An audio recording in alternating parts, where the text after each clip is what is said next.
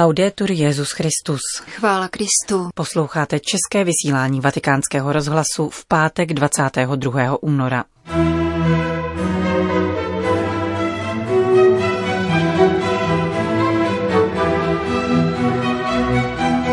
Ve Vatikánu pokračuje druhým dnem summit o ochraně nezletilých. Jeho průběhu budeme věnovat první část našeho pořadu a ve druhé se vrátíme k rozhovoru papeže Františka se svými jezuitskými spolubratry během návštěvy Panamy. Nerušený poslech od mikrofonu přejí Jana Gruberová a Johana Bronková.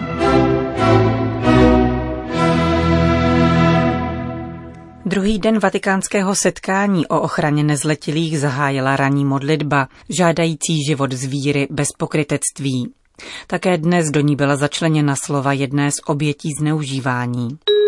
Když jsem byl zneužíván jistým knězem, má matka církev mne nechala samotného. Všichni se ukryli a já jsem se cítil ještě osamocenější. Nevěděl jsem, za kým jít. Téměř 200 účastníků samitu v čele s papežem Františkem se dnes ráno opět schromáždilo v nové synodní aule ve Vatikánu. Úvodní modlitbu vedl tentokrát apoštolský administrátor latinského patriarchátu v Jeruzalémě arcibiskup Pier Battista Pizzaballa. Po vzývání Ducha Svatého hymnem Veni Creator Spiritus přečetla generální představená sester Mercedářek milosrdné lásky úryvek z listu svatého Pavla Římanům, v němž apoštol vybízí k životu v upřímné víře, daleké veškeré dvojakosti. Láska ať je bez přetvářky. Mějte v ošklivosti zlo, přidržujte se dobra. V bratrské lásce se navzájem mějte srdečně rádi, v úctivosti předcházejte jeden druhého, v horlivosti neochabujte, duchem buďte horliví, služte pánu. I hned poté bylo v angličtině přečteno již citované svědectví jedné z obětí, mluvící o hloubce osamělosti v nevyslyšené bolesti. Stejně jako i včera následovalo dlouhé ticho, přerušené až závěrečnou modlitbou za to, aby každý mohl v církvi nacházet bezpečí a pomoc. Moderátor setkání, otec Federico Lombardi, poté připomněl dnešní slavnost stolce svatého Petra. Celá církev se dnes modlí za svatého otce, za jeho službu, učení a vedení. Jak dále uvedl, z vůle papeže Františka mají všichni účastníci setkání k dispozici oficiální dokumentaci Spojených národů na téma boje proti násilí na dětech. Mezi rozdanými dokumenty proto figuruje poslední všeobecná zpráva Spojených národů nadepsaná Za svět bez násilí globální přehled o násilí na dětech a zpráva UNICEF z roku 2017 s názvem A Familiar Face, tedy důvěrně známý obličej, naznačující, že násilí vůči dětem často přichází od těch, kdo jim je známý a blízký. Tyto výsledky bádání o násilí na dětech v celosvětovém měřítku poskytla pro vatikánské setkání oficiální reprezentantka generálního sekretáře OSN pro boj s násilím vůči dětem Marta Maria de Maorais dos Santos Pais. V doprovodném dopisu vyjádřila potěšení, že může poskytnout svůj příspěvek k tomuto významnému setkání o ochraně dětí a popřála mu plodnou reflexi a dobré výsledky. Informoval otec Lombardy. Úkolem, který dnes stojí před církví, je vypracování právních struktur a jasných procedur pro posouzení zodpovědnosti biskupů, kteří se dopustili zneužívání nebo vážným způsobem pochybili v případech zneužívání v řadách kléru. To bylo klíčovým prvkem vystoupení kardinála Bléze Supiče na ranním zasedání vatikánského samitu o ochraně nezletilých. Americký kardinál mluvil o tom, jak poslední skandály v jeho zemi otřásly důvěrou k biskupům. Lajici a zejména rodiče nedokáží pochopit, proč brali na lehkou váhu zraňování nezletilých. Táží se, zda je možné, že by se tolik vzdálili od života, že se jim nedostávalo citlivosti v situacích, které by vzbudily neklid u každého soudného člověka. Arcibiskup Chicaga ve své odpovědi na tyto otázky vyšel z předpokladu, že příčinou umožňující zneužívání je kultura klerikalismu a jeho řešením synodálnost. Postuloval proto čtyři orientační body pro všechny reformy. Radikální naslouchání, přijetí a docenění svědectví lajiků, posílení kolegiality biskupů a doprovázení obětí. Za zcela zásadní však označil vypracování pevných předpisů stanovujících komu a jak se zodpovídá biskup. Zdůraznil, že právní základy k tomu již existují. Právní základy k odvolání biskupa z úřadu máme již v apoštolském listu Come una Madre Amorevole, který stanovuje procedury týkající se mimo jiné biskupů, kteří nezodpovědně reagují na zneužívání. Stručně řečeno, biskup, eparcha nebo představený řádu či apoštolské společnosti papežského práva může být zbaven úřadu v případě vážného pochybení v této oblasti, a to dokonce i tehdy, kdy se sám úmyslně nedopustí vážného provinění. V těchto situacích kompetentní kongregace římské kurie zahájí vyšetřování ve shodě s církevním právem, aby ověřila, zda jsou k tomu dostatečné důvody. Obviněný je o tom informován a má právo se hájit.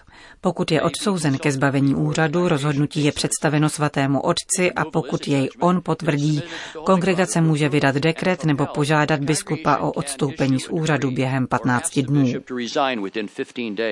Kardinál Supič zdůraznil, že je zapotřebí vypracovat jasné procedury pro tyto případy. Každá biskupská konference by měla určit vlastní standardy, které by brali v potaz roli metropolitů a lajiků. Je zapotřebí také vypracovat nezávislé mechanismy signalizace zneužití nebo pochybení ze strany biskupů, a to takovým způsobem, aby o nich byl bezodkladně informován apoštolský nuncius a metropolita. Za podstatnou věc pro dobro procesu a zajištění transparentnosti označil kardinál Supič zapojení laických odborníků do těchto procedur. Reakce biskupů v synodní aule, stejně jako zasedání v malých skupinách, ukazují, jak velmi potřebné bylo celosvětové setkání ve věci ochrany nezletilých, řekl na briefingu otec Federico Lombardi. Tento někdejší ředitel tiskového střediska se podělil o své dojmy z prvních dvou dnů z titulu moderátora této celocírkevní schůzky. Novináři se opakovaně dotazovali na koncept nulové tolerance, který v kontextu zneužívání zavedl v roce 2002 papež Jan Pavel II. Všímali si, že v poslední době mizí z oficiálních vystoupení církve. Neobjevuje se ani v 21 postulátech, které včera papež předal účastníkům zasedání. Otec Lombardy vysvětlil, že tento termín nevystihuje celkový přístup církve k tomuto problému. Kardinál Sean O'Malley nicméně ujistil, že církev ani v nejmenším neustupuje od politiky nulové tolerance a že tak rozhodně nelze vnímat ani včera představená kritéria. Vím, že tato terminologie naráží na odpor, protože se jeví jako příliš světská. O co v této zásadě jde, vyložil velmi jasně Jan Pavel II. A totiž, že v kněžství není místo pro toho, kdo ubližuje dětem. Tak je to třeba interpretovat a je to i nadále důležité pro nás všechny. Dodal kardinál O'Malley. V souvislosti s otázkou důvěryhodnosti biskupů a jejich deklarací se na tiskové konferenci opakovaně vracelo jméno před týdnem laicizovaného bývalého washingtonského arcibiskupa McCarricka. Kardinál O'Malley v této věci informoval, že svatý stolec připravuje vysvětlení o uplatňování norem obsažených v apoštolském listu Come una Madre Amorevole ohledně odvolání biskupa z úřadu. Přímost svědomí a konkrétnost jsou dvě souřadnice, díky nímž zachráníme člověka. Hodí se jak pro středoamerické jezuity, tak pro rozhodování kohokoliv jiného. Tímto strohým a praktickým doporučením reagoval papež František na krizi vyvolanou tekutou společností, aseptickou kulturou a novou kolonizací při rozhovoru s třicítkou středoamerických jezuitů, který se odehrál 26. ledna v sídle Panamské a poštolské nunciatury. Nic jsem si nepřipravil, ptejte se, nač chcete, předeslal papež při setkání s 18 novici, které doprovázel provinciál středoamerické jezuitské provincie.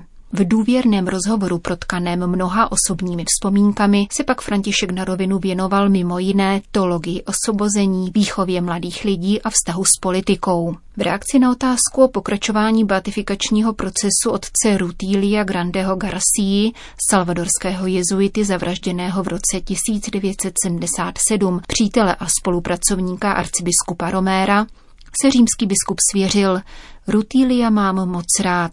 V předsíni svého pokoje mám zarámovanou jednu jeho katechezi spolu s Romérovým zakrváceným šatem. Ctil jsem Rutília ještě předtím, než jsem dobře poznal Roméra. Když jsem žil v Argentině, oslovoval mne jeho život a jeho smrt mne velice zasáhla.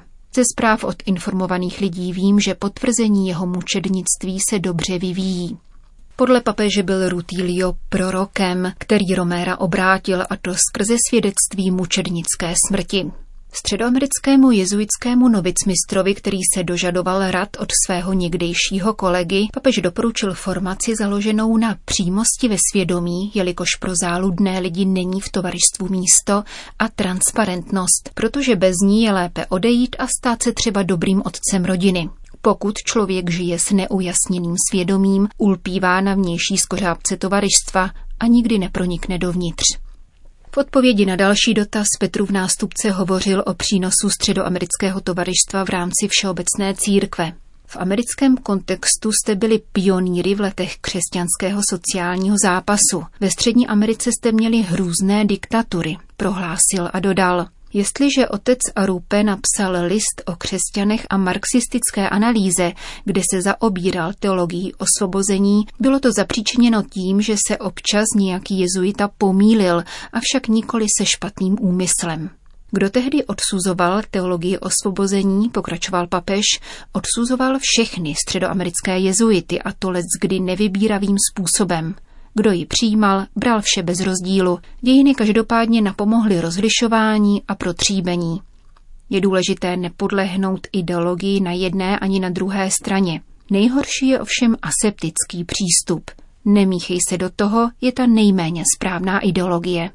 Dějiny jsou učitelkou života, poznamenal František a doporučil středoamerickým jezuitům studium historie, aby pochopili různé situace a zároveň některé lidi předem neodsuzovali ani nekanonizovali. Blížící se řeholní profese některých středoamerických jezuitských noviců poskytla papežovi příležitost k úvaze nad dnešní kulturou, kde provizorium převažuje nad definitivností. Sliby jsou věčné, připomenul František, a o tom se nežertuje. Jádrem tovaristva, ale též každého skutečně prožívaného života je láska a služba bez časového omezení. Vsadit život do sásky dnes obnáší obrovské riziko, jak v manželském, tak řeholním životě, podotkl papež. Ovšem to nás nesmí vyděsit. Téma inkulturace papež rozvinul v jeho plné šíři, přičemž poukázal na pokornou přinážitost ke kořenům. Vypadá příšerně, když z nás zasvěcený život udělá snoby a pozvedne do vyšší sociální kategorie, než byla ta původní. Každý by si měl uchovat kulturu, z níž pochází, protože svatost, ke které má dospět, se zakládá právě na této kultuře a žádné jiné. Postoj jezuitů k politice byl posledním tématem, které se v konverzaci objevilo. Sociální učení církve je v tomto průzračné a postupem různých pontifikátů stále zřetelnější. Navíc Evangelii Gaudium hovoří velice jasně. Kromě toho také evangelium je politickým vyjádřením, protože tíhne k polis, společnosti, každému člověku a společnosti a člověku jako příslušníku společnosti. Pravdou je, že slovem politika se někdy dokonce pohrdá, protože se vnímá jako dílčí logika politické sektářství se vším dalším, co to v Latinské Americe obnáší, tedy korupcí, politickým zabijáctvím a tak dále.